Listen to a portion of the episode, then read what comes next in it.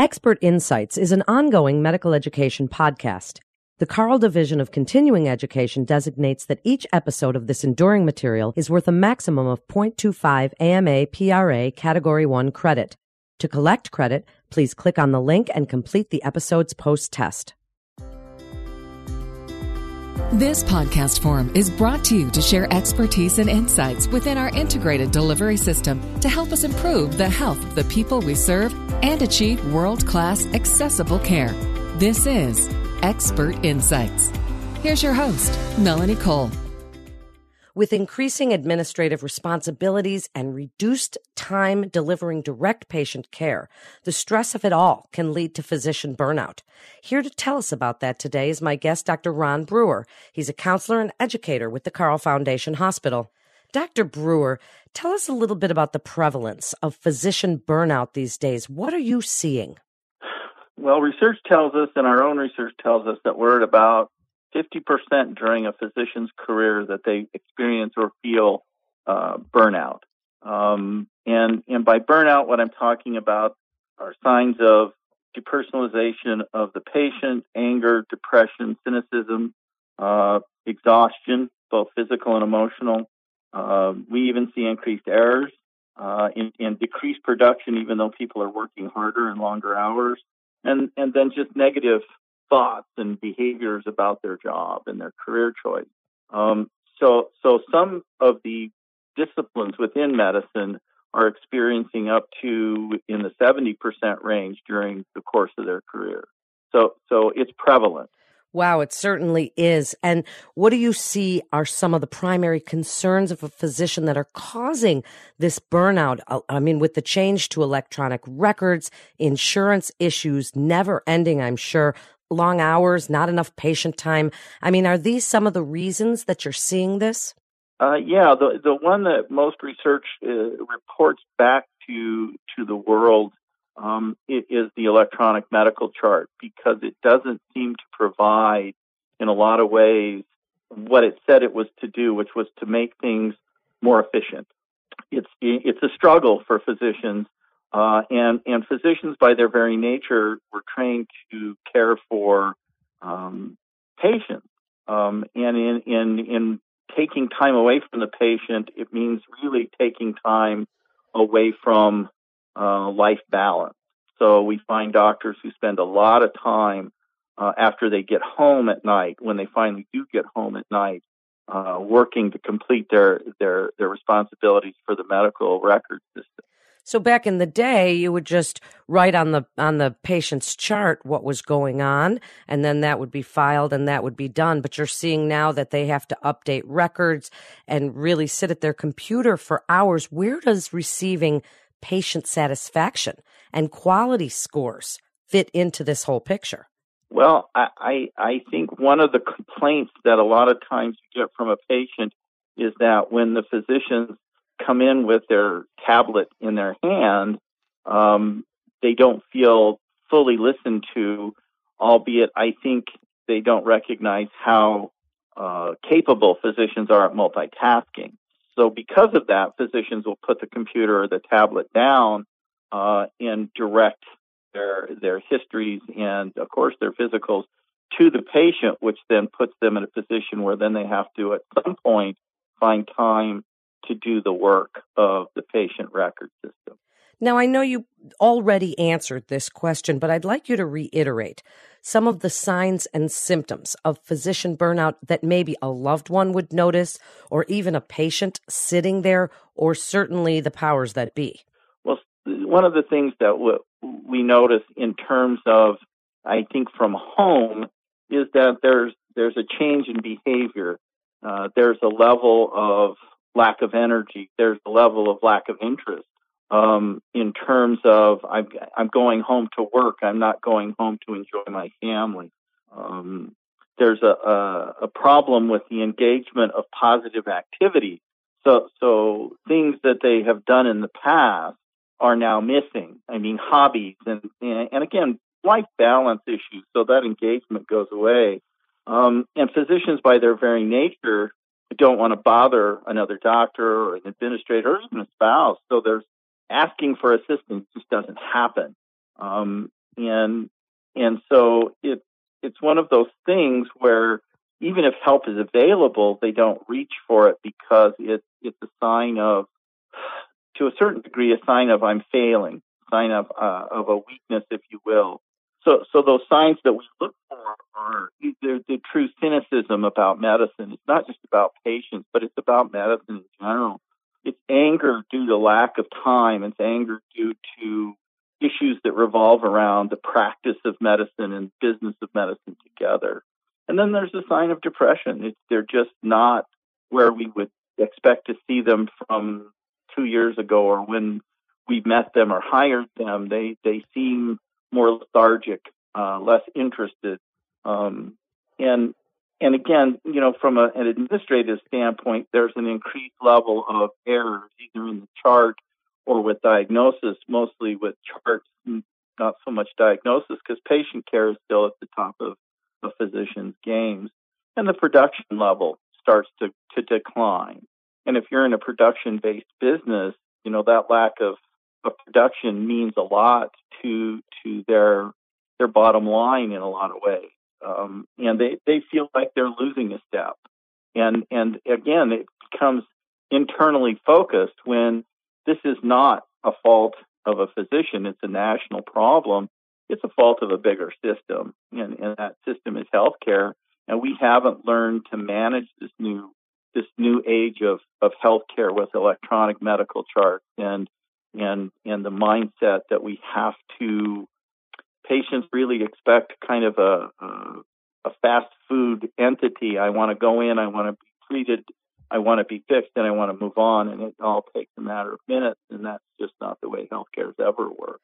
So, what is Carle doing to address physician burnout, and how long? Tell us a little bit about the Physician Burnout Committee. How long has it been in place, and what is the objective? The, the Burnout Committee specifically started as a task force uh, a little over two years ago.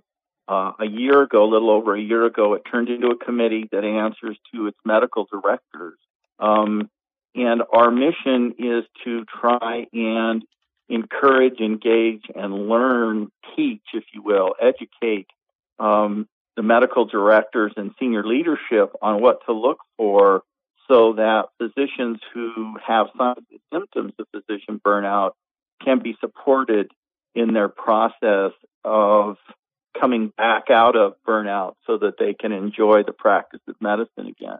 And and one of the things that I think, you know, and this is a personal opinion, is joy is a very difficult place to be. But if we can get physicians to come back to why they're in medicine, I think we give them a whole lot of strength uh, in terms of how they practice and how, what they think of their practice. So they don't lose that step of, gee, I'm not sure why I'm doing this because there's so many other parts and pieces that that keep me from that that process.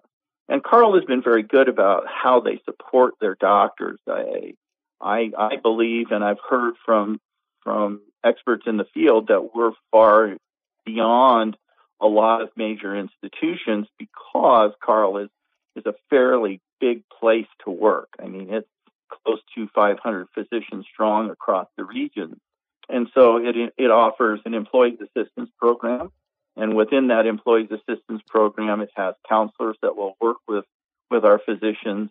Um, but if they choose not to stay within that system, uh, employees assistance program does have a system where they can reach out to the community and offer physicians opportunity uh, to see a psychologist on the outside of, of Carle's system.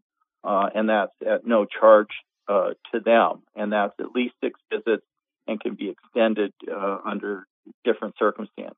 Um, I'm one of the people who will reach out to help physicians as medical directors see necessary. Um, I have a PhD in counselor education. I've been worked for a medical school for 25 years. Uh, I've seen residents, students, and physicians for a long time, uh, and and I'm willing to not do psychotherapy with physicians, but behaviorally approach them on what really happens, what are they dealing with, and how do we want to proceed so that they can get back to their level of normality, not not necessarily Carle's, but their level of normality, which is essentially the same because that's why Carle hired them. Um, we have senior leadership uh, that and the committee members that are superb at supplying support for physicians who want support. Dr. Gibb has helped countless numbers of physicians um, reach out and, and, work with the burnout process um, and, and personally helps with, with that. Um, the committee members have are on a badge, literally that the, the doctors, all doctors wear around their neck or, or pinned to their coat. So we all have pagers or phone numbers added to that so that we can be reached at any time that they see they need support. We're doing what we can right now, but we're still we're still in process. We've developed modules for leadership that will give them CME credit. And when that rolls out, then they can see a whole series of how to, what to, and what to expect. So that's what? where Carle is in the system. And we work when we're working closely with with the literature. Uh, Dr. Hampton, who is the chair of the, the Physician Burnout Committee, is on top of the literature more than anyone I've ever seen. Um, we have Dr. Mickey Trockel, who's at Stanford um, and the associate director of their wellness program. It's very well noted for its burnout process, physician burnout program. He's coming in November to work with Carle leadership to get them prepared. And we've been in, in touch with multitudinous other uh, programs, including Mayo Clinic, to see what they're doing, to see how we can uh, borrow their process to make it fit for Carle. So, speak a little bit about the preventative resources that the organization is working on to help with the burnout. And as you wrap up for us, Dr. Brewer, tell other physicians what you'd like them to know about physician burnout and when you feel it's important to seek help, even if they feel that there's a stigma that surrounds seeking help for that feeling of burning out. The prevention process has a lot to do with how every day is run at Carle. Uh, people who are seriously seriously enjoy the people they work with, reaching out to them when they see something that's going just not exactly the way they see it. Uh, we have a health system now in terms of a gym uh, in, in, our lower level that people are. It doesn't just mean physicians; it means all employees can utilize so if they need to take a break from their day or while they're on call, they can certainly go go to that gym. We have programs where physicians get together regularly um, to enjoy each other's time, pool parties, pre-basketball parties, pre-football parties, that kind of thing. So, so one of the uh, things that that are difficult for physicians is a isolation even though you work in a system that's as big as Carle's, you still feel very isolated from your peers and you don't really have time to talk to them. So these mixers, if you will, these, these get togethers really support it. Uh, Carle also does a lot with quarterly, um, I believe it's called CPG, Carle Physicians Group meetings where they hit on major topics for physicians. Um, we just support. They just supported a, a second one on burnout just this past month.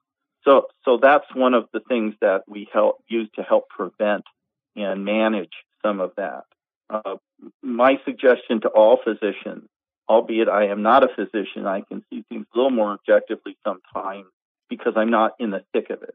Uh, but, but indeed, I think earlier is better than later. If if if you feel burned out, you probably are experiencing it to a certain degree, which means if I'm acting somewhat differently, reach for help, seek support. Your medical directors and senior leadership are happy to make referrals, are happy to sit and talk to you.